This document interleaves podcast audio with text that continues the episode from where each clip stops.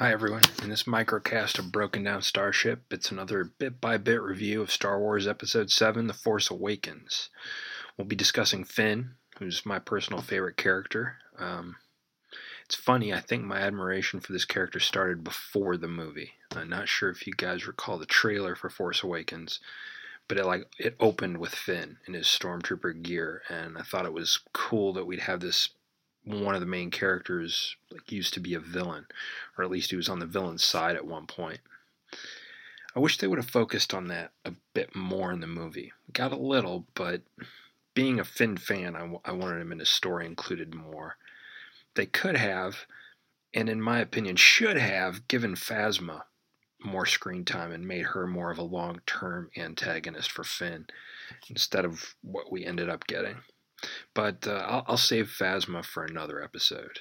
Um, Finn, to me, and this is just my opinion, but he, he kind of got relegated to a side character in the movie, which is too bad.